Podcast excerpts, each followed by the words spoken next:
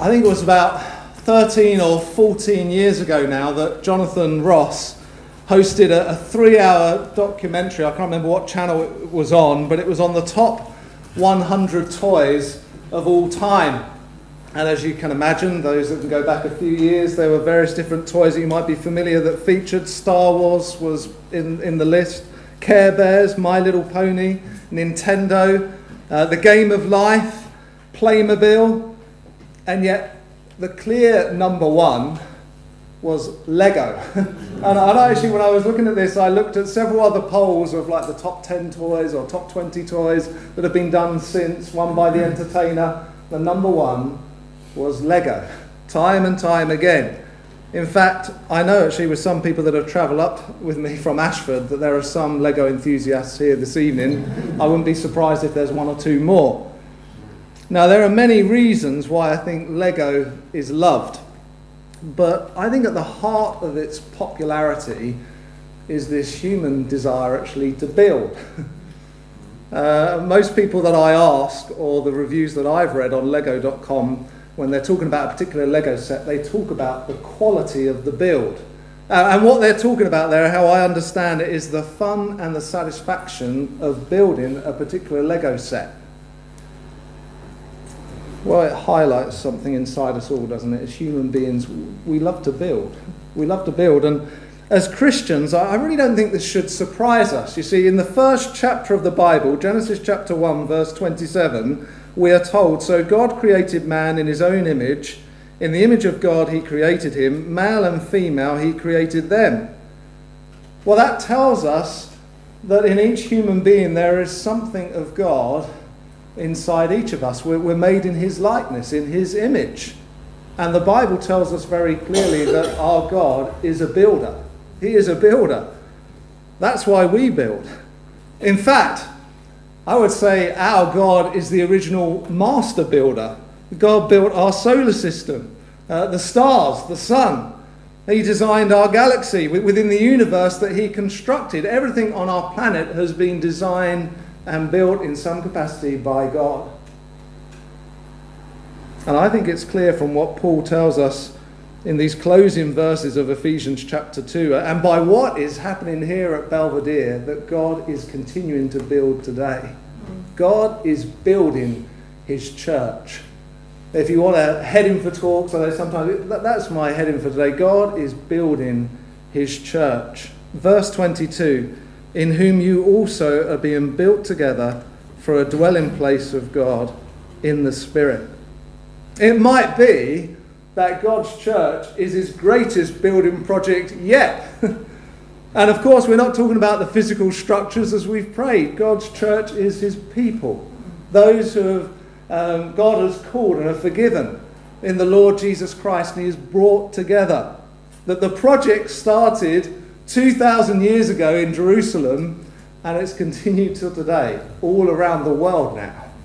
God is building his church. And I think the amazing thing is, is that just like these Gentile Christians, predominantly Gentile Christians that Paul is writing to in Ephesus, the incredible thing is, is that he chose them and that he's chosen us to be part of his church. If you've got your Bibles open, look back at verse 12. He's talking about the Gentiles, uh, how they used to live here. And he says in verse 12, At that time you were without Christ, being aliens from the commonwealth of Israel and strangers from the covenant of promise, having no hope and without God in the world. That is desperate. But that is a life without the Lord Jesus. Then, verse 13, but now, in Christ Jesus, you who once far off have been brought near by the blood of Christ. And Paul goes on to tell the Ephesians that, that Jesus is their peace, that, that through the cross they have been reconciled with Almighty God. And the wonder is that that is the greatest reconciliation that, that we as sinners can be forgiven our sins at the cross and have a relationship again with God the Father. But there's also another reconciliation that takes place with that all Christians that come to the cross, those boundaries and differences between us are crushed, uh, barriers are destroyed by Jesus. We come together to the cross. And Paul starts to conclude uh, in light of this peace and reconciliation in verse 19. Now, therefore, you are no longer strangers and foreigners, but fellow citizens with the saints. And here are three, uh, here's the first of three images or metaphors that, that Paul uses to help us understand the wonder of what God is building. We're no longer strangers and foreigners, but fellow citizens. That's a huge contrast. I wonder whether or not you noticed one of the reasons why I wanted to read the whole of chapter 2. Did you notice all the contrasts going through that chapter? It's full of contrast. You see, Paul wanted the Ephesians to understand, God wants us to understand through his word that becoming a Christian, is not a subtle change. He's not describing, Paul, some kind of marginal shift in thinking, uh, a sort of rearrangement of philosophical foundations, or a, a slow movement from one religious faith to another. That is not what Paul describes in chapter 2. No, what Paul is describing here is a decisive, a dramatic change. Paul's pointing out that there's a real, there's an observable difference between the Christian and the unbeliever. A Christian isn't someone who just has an interest in Christianity or is sympathetic to it. There was a lot of hoo ha the last census that was taken that the majority of people in Britain don't say they're Christians anymore. But I think the percentage was still something like 46 or 47%. It just wasn't the majority. But that's not what Paul's describing here. Someone who might just tick, well, yeah, I think my Christians, used, uh, my parents used to go to church, so I'll tick Christian. Oh, yeah, I go to church at Easter or Christmas. I have some sympathy or some understanding of the Bible. I quite like some of the teachings of Jesus, so tick, I'm a Christian. That is not what Paul is describing here. Look at verses 1, uh, 1 to 3. You see, a Christian is someone who is, is spiritually dead. And what he's describing here is uh, whether you were brought up in a, in a loving Christian home hearing the gospel, or, or whether you are uh, in, a, in a fractured home and never hearing anything of God's truth, or maybe in a loving home but, but never hearing anything of the gospel, Paul said, You're all spiritually dead. Until you came to a personal faith in the Lord Jesus Christ, you were dead in your trespasses and sins. You, you actually, you all walked in some capacity just, just following the current of this world. You pursued your own desires. And actually, everyone is deserving of God's wrath. But God, verse 4, but God, who is rich in mercy because of his great love, has made us alive in Christ. You see, faith in Jesus Christ makes the greatest of distinctions. I think we see this in, in John chapter 1, often a passage that is, is read at Christmas. Uh, John chapter 1, let me read from verse 11. This is what we read. He, and John is talking about Jesus here, Jesus came to his own, to the earth, and his own did not receive him. One group of people, those that didn't receive the Lord Jesus. But uh, John continues.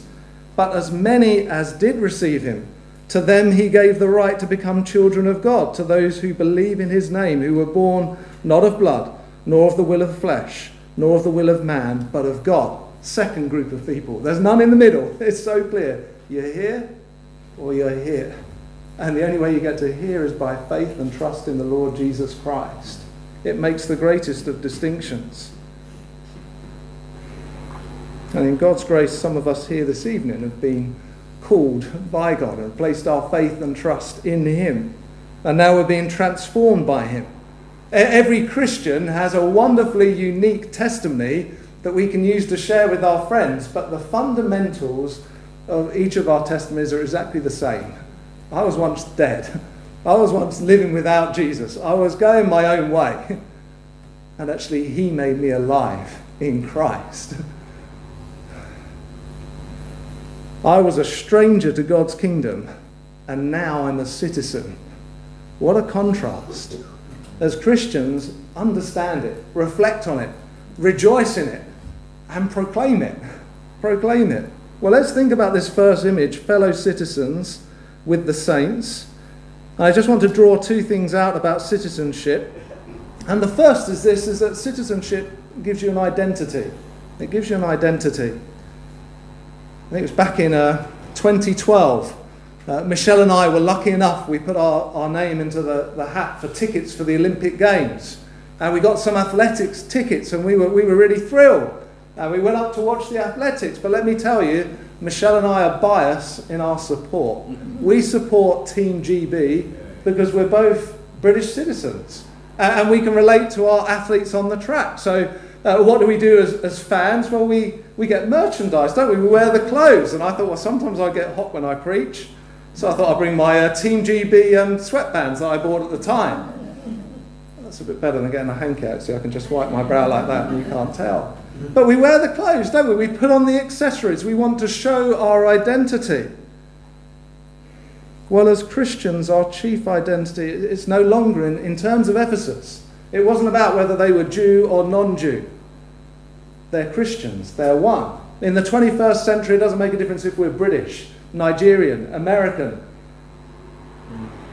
I guess British encompasses Welsh, but I know there's some Welsh here. Welsh. We, we are one. French, Ukrainian, Russian, Israeli, Palestinian. If you're a Christian, you're one. Our identity, our citizenship is in God's kingdom, and Jesus Christ is our identity. And, and as Christians, we should want to clothe ourselves accordingly. And in a, a parallel letter, really, to Ephesians, in Colossians chapter 3, this is what we read because I think Paul is really talking about the Christian's clothes, what you should put on to identify yourself as a Christian. Let me read from Colossians chapter 3, verse 12. This is what Paul says. Therefore, as the elect of God, holy and beloved, put on tender mercies, kindness, humility, meekness, long suffering, bearing with one another, and forgiving one another. If anyone has a complaint against another, even as Christ forgave you, so you must also. But above all these things, put on love, which is the bond of perfection. Citizenship gives us an identity, and that identity is in Jesus Christ. And I sometimes think each day that I start, maybe I should be turning to Colossians chapter 3 and say, Holy Spirit, please clothe me today. I, am desperate to be more like Jesus today. Help me to put on these spiritual clothes. Identity. The, the, secondly, that there are benefits aren't there, to being a, a citizen? Benefits to being a citizen. Right, right now, there will be tens of thousands, maybe even hundreds of thousands of people that, that would love to come to Britain. They'd love to be in Britain. And one of the biggest reasons is because of the benefits of being a British citizen, of coming to Britain. I actually went onto a government website, and, and here's a, a, list of things that uh, are the benefits that are listed as benefits of being a British citizen. I like number one, the right to live in the UK forever, or until we're next invaded, but don't tell them that. but the you've got a right to live in the UK apparently forever. Number two, the right to hold a British passport. Number three, you've got full civic rights. You, you, you can vote, you can stand for public office. How many people in the world still don't have that benefit? Four, free NHS medical care. Five, no restrictions on your right to work. Six, unrestricted entry to the UK and no restrictions on travelling abroad. You see, thousands risked their lives in the hope of enjoying those benefits. I, I wonder how many times we've actually thanked God for the benefits of being British citizens. Yet the point being is that none of those benefits compare remotely to the benefits of being a citizen in God's kingdom and we haven't got time tonight to go through Ephesians in lots of details. But let me just draw out some of the, the benefits, the spiritual benefits of being a citizen of God's kingdom, going back to chapter 1. If you've got your Bibles open, you can follow along with me. I'll be going quite quickly, though, I'll warn you. But chapter 1 is full of these benefits of being a citizen in God's kingdom. Number one, we have the, the, and these aren't in priority order, these are just being listed as the text goes, with the joy of being chosen by God verse 4, chapter 1. It's a wonderful thought. Well, when I was at school, we always used to, you know, at football time, at break, you'd be lined up against the wall and you'd be really hoping you were picked early. You didn't want to be left. Well, as a Christian, rejoice in the fact God has chosen you. Number two, being adopted into God's family. Number three, uh, that's verse 5. Number three, we're redeemed. Verse 7. That is to be set free from the enslavement to sin. And perhaps we don't even recognize that we were trapped to sin until we come out the other side and we realize God has redeemed us. Verse 7, we're forgiven, still in verse 7, for God, uh, by God for our sin. Uh, move on a bit to, to verse 13. Read about being sealed by the Holy Spirit, that He dwells inside each believer. Verse 14. There's this glorious inheritance that, unlike the UK, actually will last forever, will not spoil or fade. Guaranteed this glorious inheritance. And, and then, as Paul closes out chapter 1, really from, from verse 18 to verse 23, we see there is blessing in knowing more about God, more about his power, more, more about his Son, the Lord Jesus Christ, about his authority, that, that Jesus is in control of my life, that Jesus is in control of all that's going on in the world. So, so yes, as a Christian, I, sh- I should be mindful of looking after God's planet. But I'm not going to have to stay awake at night worrying about an increase in temperature because I know my God is in control. The benefits continue into chapter 2. We've been reading about some of them. We've been made alive in Christ in verse 5. We're seated with Christ in the heavenly places. We've received God's gifts of grace and faith. And we're his workmanship. Verse 10. It's a wonderful thought. There's no, employ- no unemployment as a citizen in God's kingdom. He's got good works prepared for us to do, each of us. You see, the benefits of being a citizen in God's kingdom, they are inexhaustible. I've whistled through just Ephesians, you know, chapter 1 and chapter 2, and not done a very good job either. Go through the Bible. Praise God for the benefits of being a citizen if you're a Christian. And if you're having a, a tough week, ahead. Let, let, me just encourage you that there's lots of chapters in the Bible that you can turn to, but you've been looking at Ephesians tonight. Go to Ephesians chapter 1 if you're feeling low spiritually or if something hasn't quite worked out and remind yourself of the benefits of being a citizen in God's kingdom. Mm. And if you're not a Christian, let me encourage you, you can enjoy these benefits today. Jesus says in John chapter 6, one of those open invitations, and he just says, Everyone who comes to me, any, anyone who comes to me, I will never turn away, I'll never cast away. Come to Jesus tonight, ask him to forgive you of your sins, and start to enjoy these wonderful spiritual blessings in the Lord Jesus Christ. And none of us know how many days we have to live on this earth. None of us know. But, but the Bible is very clear that we do know this that when Jesus returns or, or we go to be judged, our, our time finishes here. That no illegal immigrants, as in no unbelievers, will be able to get past border controls and into heaven unless you're trusting in the Lord Jesus. Time will be up. Become a citizen today. Well, back to our verses, verse 19. Paul continues uh, so God is building his church, he's making a nation. We are citizens, and he continues, and members of the household of God. You see, God's love is such that he was never content with just building a nation, he, he's building a family. he, he brought us into his family.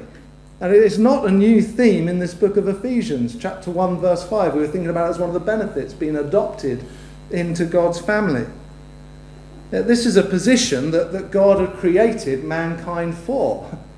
Uh, that God walks with Adam and Eve in the Garden of Eden.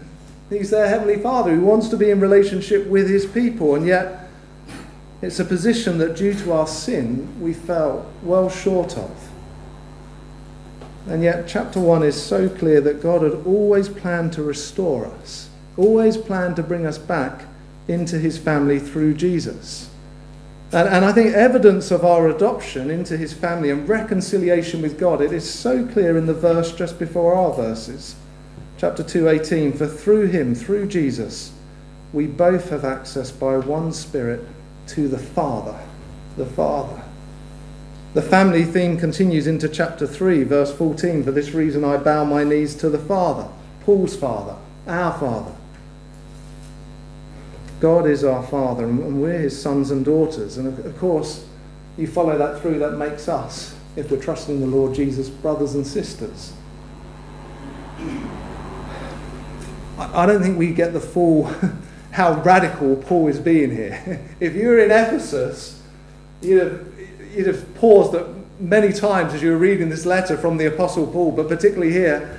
You can imagine some of the comments that she really from these Gentile believers who have been looked down upon for hundreds of years by Jews, uh, one of the probably the greatest divide in that first century was between Jew and Gentile. And here is Paul saying, Do you know, you're, you're not just citizens, you're family members.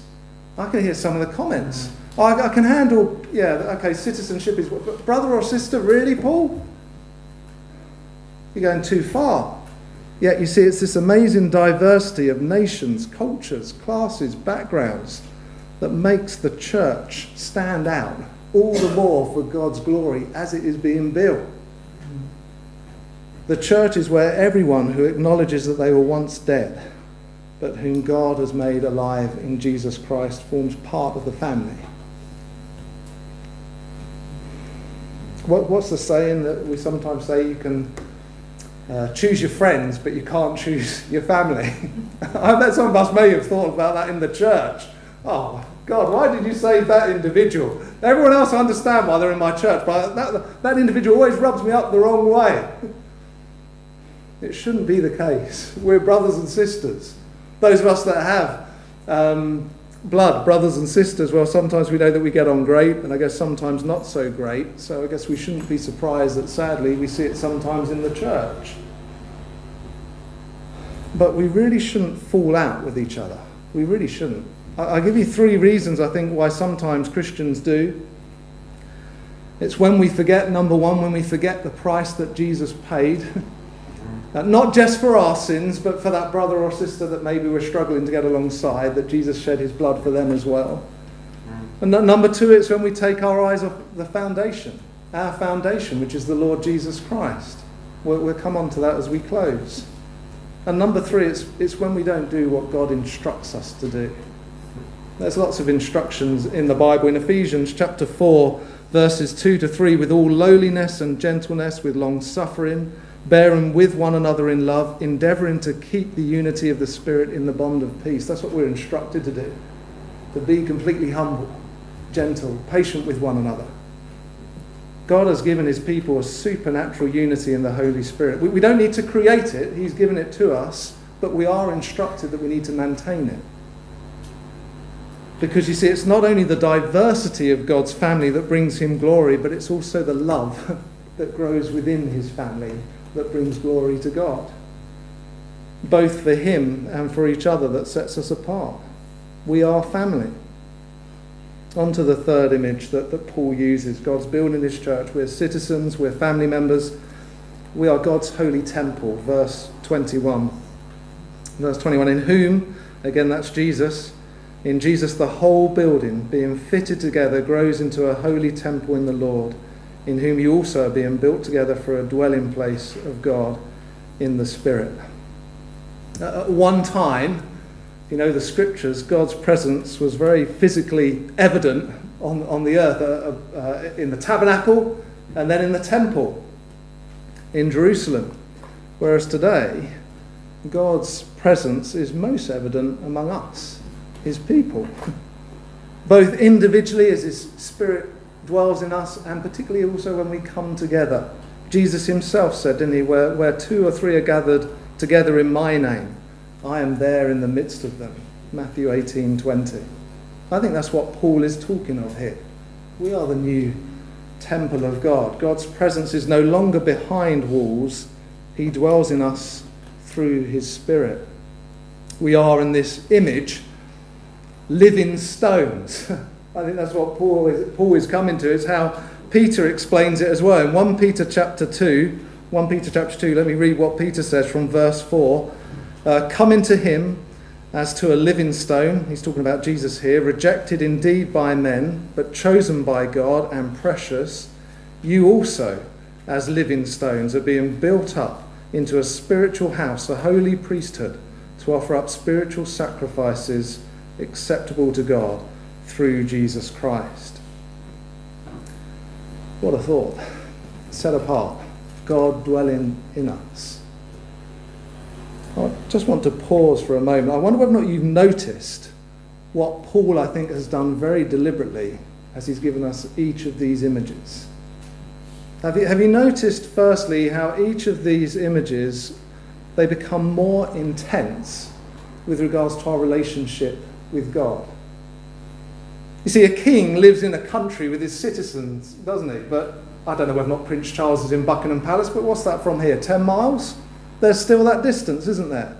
And then he goes on to talk about a father. Well, a father lives under the same roof with his children. And then he starts talking about uh, being stones. Uh, and God doesn't just live near the stones of his temple, he, he dwells within them. You see, they all get more intense with regards to our relationship with God. And then you see, they also get more intense, each of these images, with regards to our relationship to one another as brothers and sisters. Fellow citizens can live miles from each other. I dare say members here, probably the, the greatest distance between two members, there's probably some distance. And yet, brothers and sisters are in rooms next door to each other. Sometimes they share a bedroom. And stones, well, stones are cemented together. Think about that next time you're in a row and, oh no, it's that Christian I disagreed with the other week. Or remember, we're cemented together as part of God's temple, living stones. How can we be the living stones that God wants us to be? Well, I think verse 20 is a great starting point. So, just a few words to, to close on. On our all important foundation. Verse 20 says, Having been built on the foundation of the apostles and the prophets Jesus Christ Himself being the chief cornerstone. The foundation of the church is finished and it is all sufficient. That the church today, just as it's been for 2,000 years, is continuing to be built on the teaching of the prophets and the apostles in God's word, the Bible.